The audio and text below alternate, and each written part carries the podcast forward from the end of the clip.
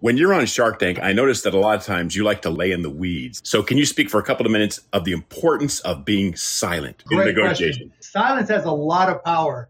It gives you a chance to learn. So, there'll be times when someone walks in on Shark Tank and I'm thinking to myself, there's there's no way I'm interested, or if I am, I don't have quite all the data that I need to make a decision. So let's just be quiet and listen. And when I listen to the other sharks, they're going to tell me if I have any competition financially to do a deal. They, you know, they're smart people. You don't get on there by being dumb. So they're going to teach me things potentially about that industry, about the person. People freak out with silence.